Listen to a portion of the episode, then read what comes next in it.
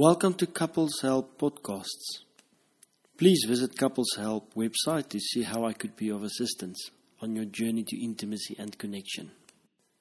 Today we talk about the self-reflective partner, or the greatest gift when you have someone in your life that lives in self-reflection.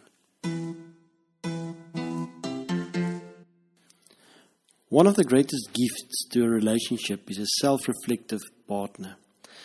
Someone that is able to step out of his or her own perspective of their reality or their world and try seeing the world from another's perspective. But most importantly, wants to see themselves as others see them. And this isn't an easy task. Other people also don't see us as we are. They project a lot of unconscious material onto us from their own shadows. So self-reflection is not asking people what they think of us and making changes then, or how they see us and then building on that. Rather, it's listening to them so that we can use that as a starting point to look in the mirror, asking what my contributions to our relationship nightmares is.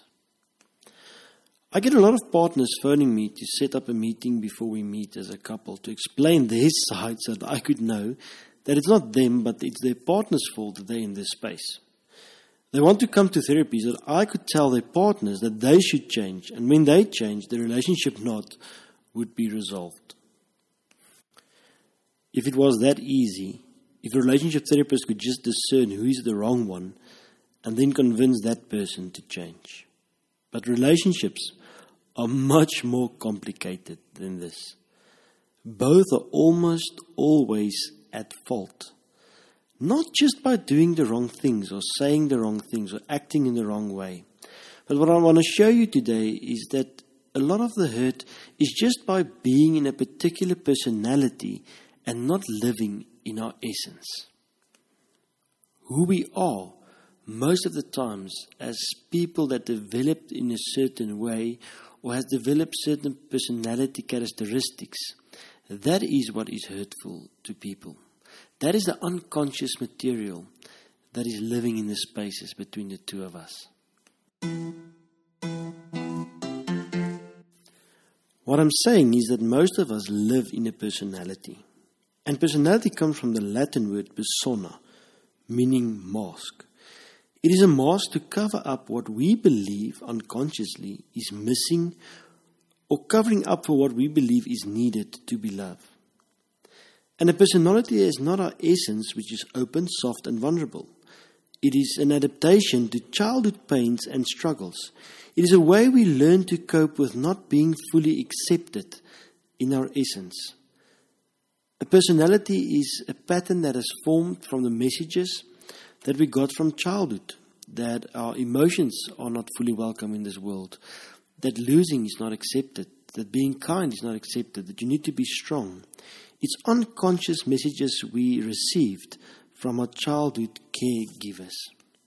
And we adapted to that, believing that if we make that adaptations, we would be fully loved.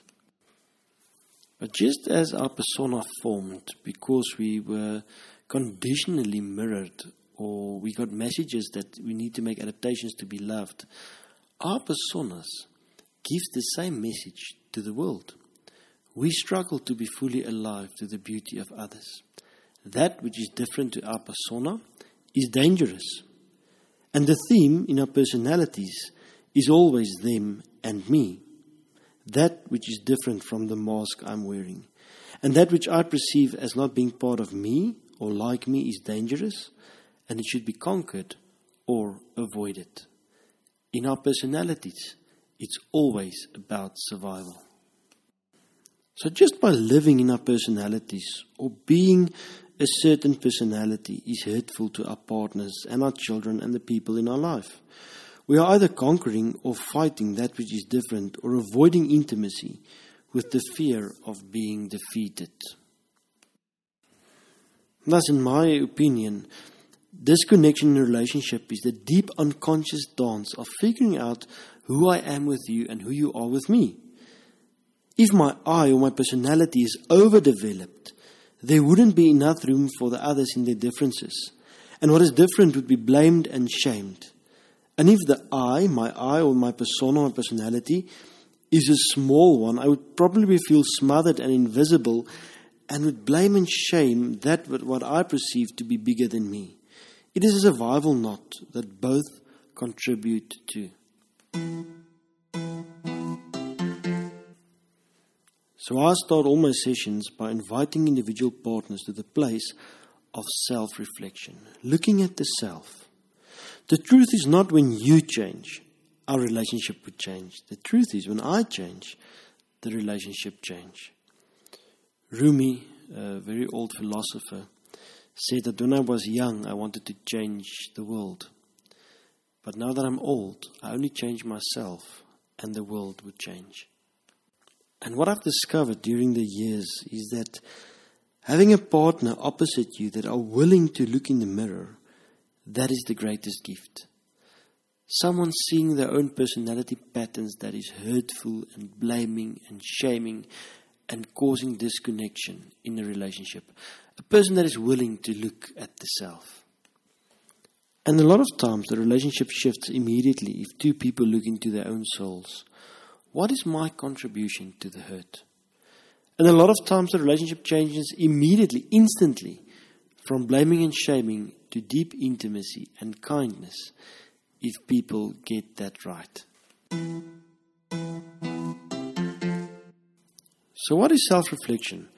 Sometimes the term self-observer is used. In many of the spiritual traditions, it is the highest form of emotional evolution and the deepest form of love. We don't do this naturally.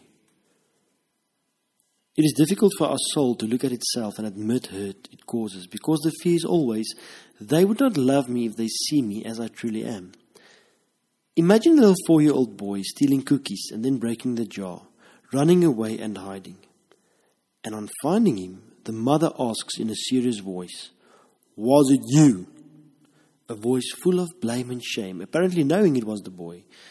And see the little boy denying the truth even when threatened. Because the fear is, I will be rejected for this bad behavior. And what he thought would happen, happened.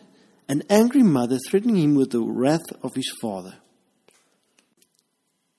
What should have happened is a mother going to the boy, hiding, saying, I know it was you. I know 4-year-olds will not break jars on purpose. Don't hide.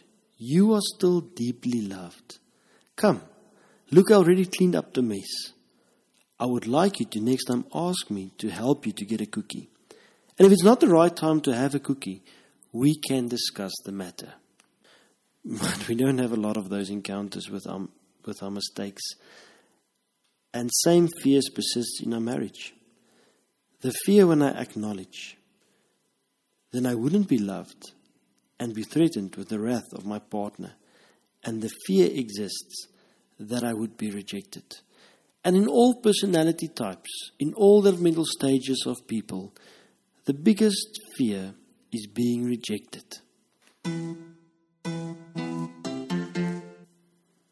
So self-reflection takes courage. A deep belief or discovering belief that I would still be loved and I would not stop existing if I truly look at myself. See the beauty in my essence, the beauty in my soul, but also being honest about the personality traits and personality adaptations that causes hurt in this world and the people that I try to love. It is stretching to the belief that intimacy and connection only happens when a soul is truly open to itself and the truth about the self, and growing in vulnerability and not just surviving and fighting to keep a certain personality or persona or mask intact.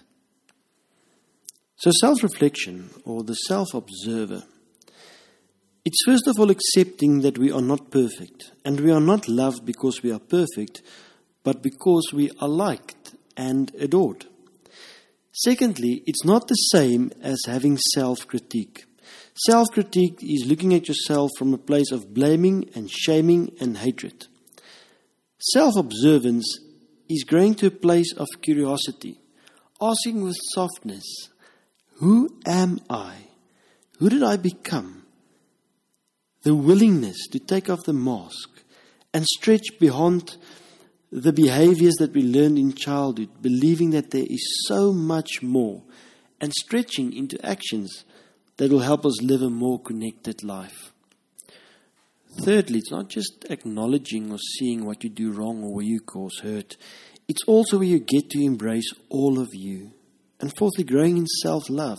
It's widening the eye of appreciation for seeing your mask, but also discovering your essence and the gifts that you live with every day, and that you sometimes also struggle to acknowledge and embrace.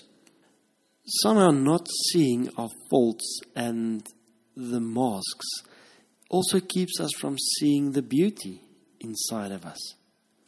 It's learning to be compassionate with the small child inside of you, knowing that my bad behaviors doesn't translate into me being a bad person, but that the bad behaviors are messages of someone seeking love and longing for connection, but someone that doesn't have the words or the ability to voice that or ask for that.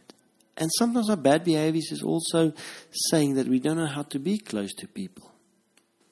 And learning to be compassionate with ourselves will also help us be compassionate with others.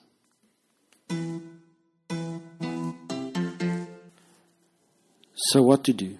First of all, I think conscious couples will learn to embrace your own bad behaviors and your partner's bad behaviors as an opportunity for growth.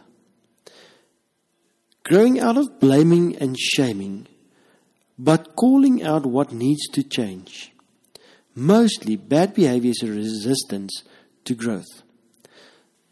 Secondly, what helps is name what hurts. Help your partner see and ask for what hurts. What I mean by that is, rather than saying you are a bully, saying I feel bullied by you when you do this. Or saying to your partner, you're such an aggressive person. Saying you've got aggressive behavior. And being bold enough to ask your partner, what do I do that causes hurt? What do I do in your presence that makes you feel not loved?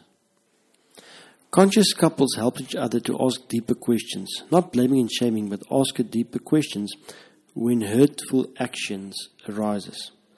Helping your partner not by saying, what you do hurts me, but asking deeper questions like, why do you think you do this? What do you think this means when you do this? Where do you think this come from? Were you always like this? Do you see other people from your childhood story that had the same reactions?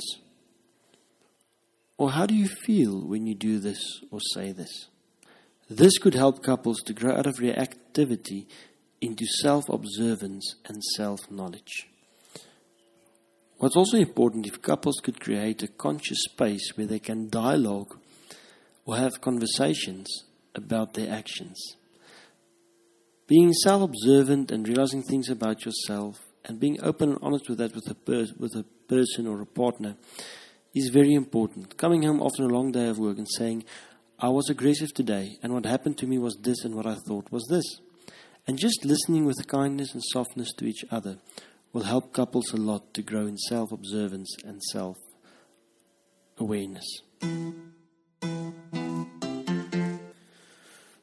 So it could help you develop an inner observer or self-observer.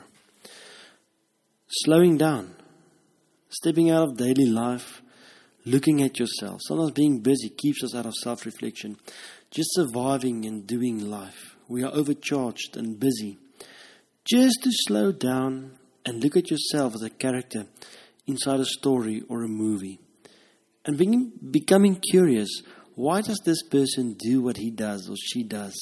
Why does she say what she says? Why does she get upset? Why does she get excited when this happens?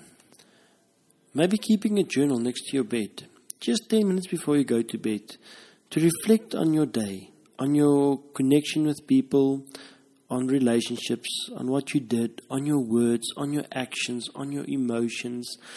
It will create the rhythm and the ritual of stopping and to look at yourself. And not just allow life to happen with you or to be an autopilot within your persona, your personality, but really becoming curious and conscious. Who is this soul living in this body?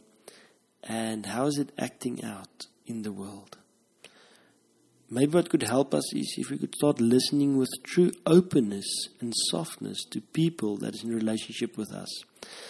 This is a bit dangerous because all people's opinions of us is reflections from their shadow.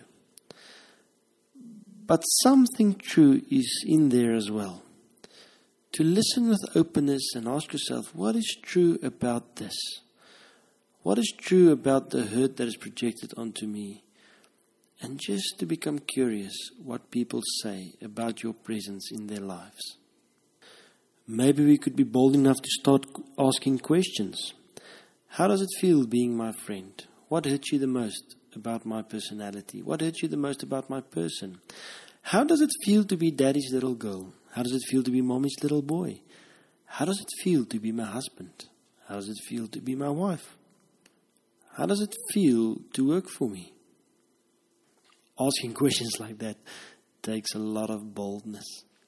What also could help is from time to time, you could look at your whole life story, reflecting on the relationship, visiting your life story like an old photo album, stopping at each relationship, and seeing yourself interacting and acting out in that space. Places you visited, experiences you had, people that was in your life that's not there anymore, people that was there and is still part of your life. Just becoming curious about all the things that happened in your life and how you acted out and was present in those moments. I think that is all things that could help you to develop the ritual of being a self-observant partner and really starting to see your personality as an adaptation to pain in this world, and not something that is coming from your essence, that could help you to stretch out of that and pass that into new behaviors that will help you to live in deep connection. Imagine the gift of a self-reflective partner or a self-reflective parent. Be the gift to your partner. Maybe if we start seeing ourselves with clarity, empathy, and kindness, others could reach us and we could be available to unconditional love. Maybe we would discover that we were deeply loved all this time. But our surviving and the self-preservation keep us in isolation and believing the big lie that we are alone. Please remember, our journey is not to love, but to learn how to be loved. If we could start love ourselves fully and see ourselves fully, then others would be able to do the same for us. May you be the gift to your family, a self-observant lover. Thank you for listening.